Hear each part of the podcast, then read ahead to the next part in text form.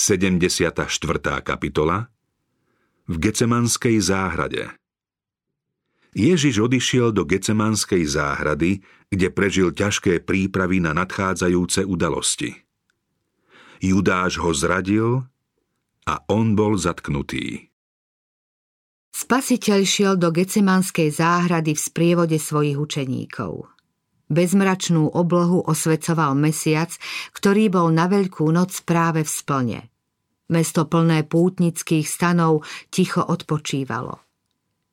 Ježiš sa úprimne zhováral so svojimi učeníkmi a dával im rôzne naučenia. Keď sa však blížili ku Gecemanskej záhrade, zamlkol. Často prichádzal do týchto miest, rozímal tam a modlil sa. Nikdy však nebol taký strápený ako túto noc. Prežíval svoj posledný zápas. Po celý svoj pozemský život chodil vo svetle Božej prítomnosti. Keď sa ocitol v spore s ľuďmi, ktorých podnecoval satanský duch, mohol povedať Ten, ktorý ma poslal, je so mnou. Nenechal ma samého, lebo ja vždy robím, čo sa páči jemu. Teraz sa však zdalo, ako by ho svetlo stálej Božej prítomnosti opustilo. Bol počítaný medzi priestupníkov. Rozhodol sa niesť hriechy padlého ľudstva. Na neho, ktorý nepoznal hriech, doľahla neprávosť všetkých nás. Hriech sa mu javil taký strašný a ťarcha viny, ktorú musí niesť, taká veľká, že bol v pokušení ľakať sa tohto bremena, ktoré by ho mohlo navždy odlúčiť od lásky jeho otca. Uvedomuje si, ako strašne Boh nenávidí hriech. Volá, moja duša je veľmi smutná, až na smrť. Keď sa priblížili k záhrade, učeníci postrehli u majstra túto zmenu. Nikdy predtým ho nevideli takého smutného a zamlknutého. Cestou sa tento podivný smútok ešte prehlboval, no neodvažovali sa vyzvedať príčinu. Ježiša akoby premáhala mdloba. Keď vošli do záhrady, učeníci vyhľadali miesto, kde zvyčajne sedávali, aby si ich majster odpočinul. Každý ďalší krok ho zjavne len vyčerpával. Hlasito povzdychol, ako by padal pod ťarchou strašného bremena. Priatelia ho ešte dvakrát podopreli, aby nespadol. Okrem troch učeníkov nechal Ježiš všetkých ostatných pri vchode do záhrady a prosil ich, aby sa modlili za seba i za neho s Petrom, Jakubom a Jánom vošiel na odľahlé miesto. Títo traja učeníci boli Kristovými najbližšími priateľmi. Hľadeli na jeho slávu na vrchu premenenia. Videli ho zhovárať sa s Mojžišom a Eliášom.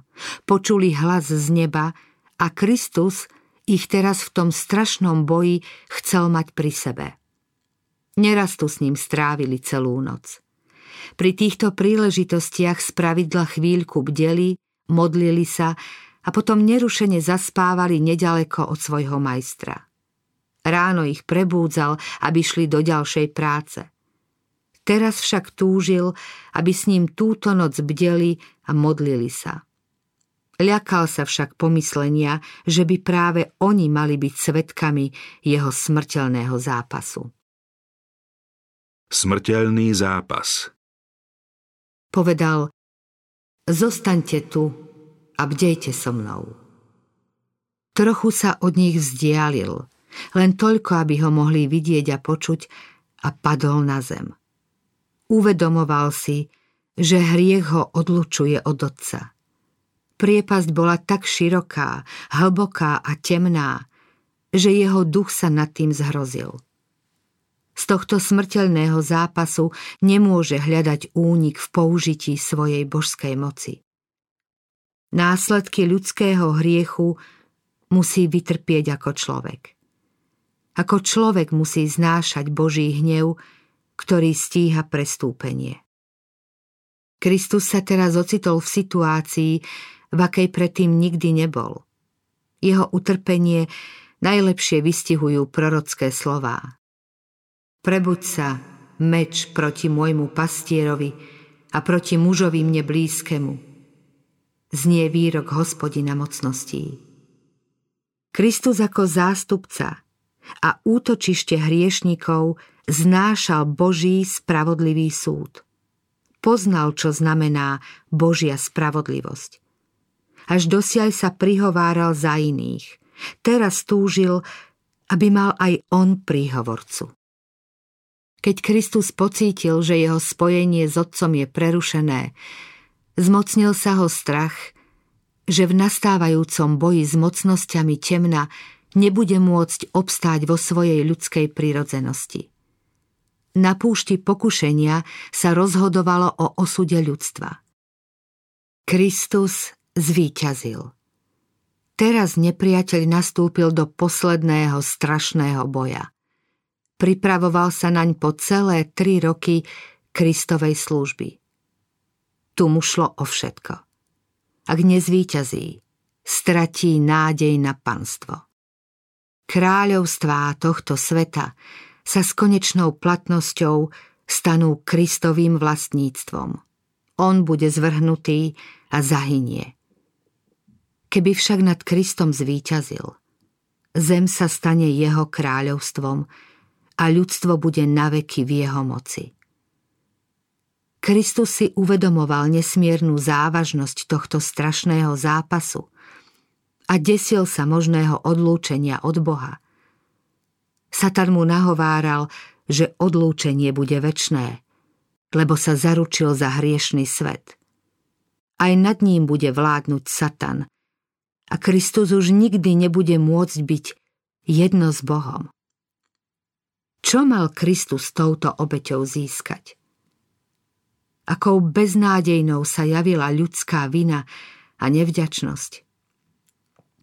Satan opisoval vykupiteľovi situáciu čo najstrašnejšie. Ľud, ktorý mal hmotné i duchovné požehnanie, ako nejaký iný národ, ťa zavrhol. Chcú ťa zničiť. Teba, základ, stred a pečať zasľúbení, ktoré dostali ako zvláštny ľud. Jeden z tvojich učeníkov, ktorý počúval tvoje naučenia a v cirkvi mal významné postavenie, ťa zradí. Jeden z tvojich najhorlivejších nasledovníkov ťa zaprie. Všetci ťa opustia. Kristus sa zdesil tejto myšlienky. Mučilo ho vedomie, že tí, ktorých prišiel zachrániť, ktorých tak miloval, sa nakoniec spoja so satanom. Boj bol strašný. Jeho rozsah určovala vina jeho národa, jeho žalobcov a zradcu, vina celého bezbožného sveta. Hriechy ľudstva ťažko doliehali na Krista, a vedomie, že Boží hnev je namierený proti ním, ho súžovalo. Ako uvažoval o cene, ktorú treba zaplatiť za záchranu človeka? Vo svojom smrteľnom zápase padá na chladnú zem, ako by chcel zabrániť odlúčeniu od Boha. Ani nevníma, ako chladivá nočná rosa kropí jeho bezmocné telo. Z vyblednutých pier sa vydiera bolestný výkrik. Oče môj, ak je možné, nech ma minie tento kalich. A hneď dodáva, no nie ako ja chcem, ale ako ty. Ľudské srdce v utrpení túži po súcite. Kristus precítil túto túžbu do posledných hlbín svojej bytosti v najťažšej chvíli svojho utrpenia prišiel k svojim učeníkom. Pevne dúfal, že bude počuť slova útechy od tých, ktorým tak často žehnal, ktorých v žiali a tiesni potešoval a chránil. Ten, ktorý im vždy prejavoval súcit, teraz znášal nadľudské muky a chcel mať istotu, že sa modlia za neho i za seba. Aká desivá mu pripadala zákernosť hriechu. Strašné bolo pokušenie nechať ľudstvo, aby samo znášalo následky svojej viny a on by zostal pred Bohom nevinný. Akou posilou by mu bolo samovedomie, že učeníci to chápu a vážia si to. Z námahou vstal, šiel sa pozrieť na miesto, kde zanechal učeníkov. Keď prišiel k ním, našiel ich spať. Akou útechou by mu bolo, keby ich bol našiel modliť sa. Keby boli hľadali útočisko v Bohu, aby ich satanské sily nepremohli, bola by ho povzbudila ich neochvejná viera. Nedbali na opätovné napomenutie. Bdejte a modlite sa.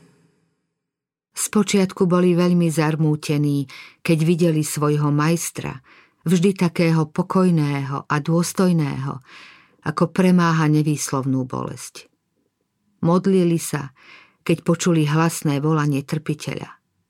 Nehodlali opustiť svojho pána, no ochromovala ich určitá otupenosť, ktorú mohli prekonať, keby boli aj ďalej vytrvalo prosili Boha. Neuvedomovali si, že pokušeniu môžu odolať len bdelou a vrúcnou modlitbou. Ešte pred odchodom do záhrady povedal Ježiš učeníkom Vy všetci sa na mne pohoršíte tejto noci. Vtedy ho rázne ubezpečovali, že s ním pôjdu do väzenia i na smrť. Úbohý, sebavedomý Peter dodal Aj keď sa všetci pohoršia, ja nie. Nehľadali pomocu všemohúceho, ako im to radil Kristus. Preto spali, keď spasiteľ najviac potreboval ich súcit a modlitby. Aj Peter spal. No spal aj milovaný učeník Ján, ktorý často spočíval na Ježišovej hrudi. Láska k majstrovi mu naozaj nemala dovoliť zaspať. Svoje horlivé prosby mal pripojiť k modlitbe svojho milovaného spasiteľa vo chvíli jeho vrcholného utrpenia – Vykupiteľ celé noci prebdel a prosil za svojich učeníkov, aby ich viera nezhynula. Keby sa bol Ježiš teraz, ako kedysi spýtal Jakuba a Jána, môžete piť z kalicha, z ktorého ja pijem, alebo byť pokrstený krstom, ktorým som ja pokrstený? Iste by si netrúfali odpovedať, môžeme. Ježišov hlas učeníkov prebudil – Smrteľná úzkosť tak pozmenila výraz jeho tváre, že majstra sotva poznávali. Petrovi povedal, Šimon, spíš? Ani len jednu hodinu si nevládal bdieť? Bdejte a modlite sa, aby ste neprišli do pokušenia. Duch je síce ochotný, ale telo slabé. Ježiš chápal únavu svojich učeníkov a cítil s nimi. Len sa obával, že neobstoja v skúške, ktorá na nich doľahne, keď bude zradený a zomrie. Nekarhal ich, ale povedal, bdejte a modlite sa, aby ste neprišli do pokušenia. Aj v najväčšom svojom utrpení snažil sa ospravedlniť ich slabosť. Povedal, Duch je síce ochotný, ale telo slabé. Vlna nadľudskej tiesne opäť zovrela Božieho syna a on zomdlený a vyčerpaný šiel späť na odľahlé miesto, kde pred chvíľou zápasil. Utrpenie bolo teraz ešte väčšie. V smrteľnej úzkosti vystúpil na neho pot ako kvapky krvi, ktoré stekajú na zem. Cyprusy a palmy boli tichými svetkami jeho úzkosti. Z ich vetiev kvapkala na jeho zomdlené telo rosa, ako by aj príroda plakala nad svojim stvoriteľom, ktorý osamelo bojuje proti mocnostiam temna. Nech sa stane tvoja vôľa. Ešte prednedávnom bol Ježiš ako mohutný céder, ktorý vzdoruje búrke protivenstiev, čo na neho dorážali svojou zlobou. Stivé zámery, zlomyselné a zákerné srdcia sa ho márne snažili zmiasť a premôcť. Tomu všetkému odolával s velebným majestátom Božieho syna. Teraz sa podobal trstine, ktorou lomcuje zúrivá búrka. Svoje dielo dokonával ako víťaz, ktorý na každom kroku porážal mocnosti temna. Odvolával sa na jednotu s otcom ako ten, ktorý je už oslávený. Z jeho pier zaznievali mohutné chválospevy. Svojich učeníkov vždy len povzbudzoval a potešoval. Teraz prišla chvíľa moci temna. Tichý nočný Vánok nešíril víťaznú melódiu, ale oznamoval vrcholnú ľudskú úzkosť. Ospalí učeníci počuli spasiteľové slová. Oče môj, ak nie je možné, aby ma minul tento kalich a musím ho vypiť, nech sa stane tvoja vôľa. Prvou myšlienkou učeníkov bolo ísť k nemu. No spomenuli si, že im prikázal, aby zostali tam, bdeli a modlili sa. Keď sa potom k ním vrátil, našiel ich opäť spať. Znova pocítil túžbu po spoločenstve, po niekoľkých slovách svojich učeníkov, ktoré by ho boli potešili a presvietili tiesnivú temnotu. Únava im však zatvárala oči, takže nevedeli, čo mu odpovedať. Jeho prítomnosť ich prebudila. Videli tvár poznačenú krvavým potom utrpenia a preľakli sa. Nevedeli pochopiť jeho duševnú úzkosť – Neľudsky bol znetvorený jeho výzor a jeho postava človeku nepodobná. Ježiš sa znova vzdialil. Padol na zem premožený hrôzou veľkej temnoty a modlil sa. Človečenstvo Božieho syna sa chvelo v tejto strašnej hodine skúšky. Teraz neprosil za svojich učeníkov, aby ich viera nezhynula, ale za seba – aby mohol zniesť pokušenie a duševnú trízeň. Nadišiel strašný okamih, chvíľa, keď sa malo rozhodnúť o osude sveta. Osud ľudstva bol na váhach. Ešte teraz mohol Kristus odmietnúť kalich určený hriešnemu človekovi. Ešte nebolo príliš neskoro. Mohol zotrieť z čela krvavý pot a človeka nechať zahynúť v jeho neprávosti. Mohol povedať, nech priestupník sám piká za svoj hriech, ja sa vrátim k svojmu otcovi. Vypije syn Boží trpký kalich poníženia a smrteľných múk. Podstúpi nevinný následky zlorečenstva hriechu, aby zachránil vinníka z bledých a rozochvených Ježišových pier počuť slová. Oče môj, ak nie je možné, aby ma minul tento kalich a musím ho vypiť, tak nech sa stane tvoja vôľa. Trikrát sa takto modlil. Trikrát sa jeho ľudská prirodzenosť zachvela pred poslednou vrcholnou obeťou. Vykupiteľ však teraz hľadí na priebeh ľudských dejín. Vidí, ako priestupníci Božieho zákona, ponechaní sami na seba, budú musieť zahynúť. Pozoruje bezmocnosť človeka. Vidí presilu hriechu, počuje vzdychy a náreky hinúceho sveta. Sleduje jeho neodvratný osud a rozhoduje sa. Zachráni človeka za každú cenu prijíma svoj krvavý krst, aby miliónom hinúcich umožnil získať väčší život. Opustil nebeské príbytky, kde je len čistota, šťastie a sláva, aby zachránil jedinú stratenú ovcu, jediný svet padlý do hriechu. Nezradí svoje poslanie stane sa zmiernou obeťou za ľudstvo, ktoré sa rozhodlo pre hriech. Z jeho záverečnej prozby cítiť bezvýhradnú odovzdanosť. Ak nie je možné, aby ma minul tento kalich a musím ho vypiť, nech sa stane tvoja vôľa. Nebeská pomoc Po tomto rozhodnutí padol na zem ako mŕtvy a len ťažko vstával. Kde boli teraz jeho učeníci, aby súcitne podopreli hlavu svojho zoslabnutého majstra a zvlažili čelo zmučené naozaj nad všetkých synov ľudských? Spasiteľ môže povedať, sám som šliapal v lise a z národov žiaden nebol so mnou. Boh však trpel so svojim synom. Anieli hľadeli na spasiteľové muky. Videli svojho pána obklopeného zástupom satanských síl. Dušu mu tiesnila strašná tajúplná hrôza. V nebesiach bolo ticho. Neozvala sa ani jediná harfa.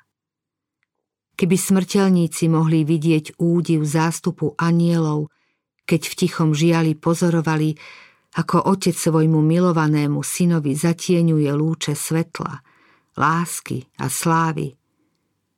Lepšie by chápali, aký odporný je Bohu hriech. Nepadlé svety a nebeskí anieli pozorne sledovali vyvrcholenie tohto boja. Satan so svojimi légiami odpadlých anielov pozorne sledoval túto kritickú chvíľu v diele vykúpenia. Mocnosti dobra a zla očakávali, akú odpoveď dostane Kristus na svoju trikrát opakovanú prozbu. Anieli túžili pomôcť božskému trpiteľovi, no nebolo to možné. Pre Božieho syna nebolo východiska. V tejto strašnej, rozhodujúcej chvíli, keď šlo o všetko, keď sa tajomný kalich chvel v rukách trpiteľa, Otvorili sa nebesá, strašnú temnotu tejto kritickej hodiny zjasnilo svetlo a ku Kristovi pristúpil mocný aniel, ktorý stojí v Božej prítomnosti a zastáva bývalé miesto Lucifera Satana. Aniel neprišiel z Kristovej ruky vziať kalich, ale povzbudiť ho, aby jeho obsah vypil a súčasne ho ubezpečil o otcovej láske. Prišiel posilniť tohto božsko-ľudského prosebníka. Ukázal mu otvorené nebesá a pripomenul mu zástup vykúpených ako ovocie jeho utrpenia. Ubezpečil ho, že jeho otec má väčšiu moc než Satan, že jeho smrť bude úplnou porážkou od vekého nepriateľa a že kráľovstvo tohto sveta dostanú svetý najvyššieho. Povedal mu, že jeho úsilie prinesie úžitok, ktorý ho uspokojí, pretože bude vidieť zástup zachránených, väčšine spasených ľudí. Kristov smrteľný zápas sa nekončil, ale opustila ho skľúčenosť a únava. Búrka sa nejako nestíšila, ale ten, proti ktorému sa rozpútala, bol posilnený a znášal jej prudkosť. Odchádzal pokojný a vyrovnaný. Na jeho skrvavenej tvári sa rozhostil nebeský mier. Znášal to, čo nikto z ľudí nikdy nemusel niesť, pretože znášal smrteľné útrapy za všetkých ľudí. Spiacich učeníkov náhle prebudilo svetlo, ktoré obklopovalo spasiteľa. Zahliadli aniela, ktorý sa skláňal nad ich modliacim sa majstrom. Videli, ako podopiera spasiteľovú hlavu a ukazuje k nebu. Počuli jeho hlas ako ľúbeznú hudbu, keď ho utešoval a povzbudzoval. Učeníci si pripomenuli udalosť z vrchu premenenia. Spomenuli si na Ježišov slávny zjav v chráme i na Boží hlas, ktorý prehovoril z oblaku. Teraz sa znova prejavila tá istá sláva, takže sa už nebáli o svojho majstra. Boh sa o neho staral. Prišiel ho chrániť mocný aniel. Unavených učeníkov opäť premohla tá podivná malátnosť a Ježiš ich zase našiel spať. Zarmútene sa na nich podíval a povedal Teraz už spite a odpočívajte. Hľa, Prišla hodina. Syna človeka už vydávajú do rúk hriešnikov. Ešte hovoril, keď počul kroky zástupu, ktorý ho hľadal. Preto vyzval svojich učeníkov. Vstaňte, poďme. Pozrite, môj zradca sa priblížil. Judášova zrada na Ježišovej tvári nebolo už ani stopy po predchádzajúcom boji, keď sa blížil k svojmu zradcovi. Stál pred svojimi učeníkmi a pýtal sa Koho hľadáte? Odpovedali Ježiša Nazareckého. Ježiš odpovedal Ja som. Pri týchto slovách sa medzi zástuba Ježiša postavil aniel, ktorý mu pred chvíľou pomáhal – Spasiteľovú tvár osvecovalo nebeské svetlo a zostúpil na neho tieň podoby holubice.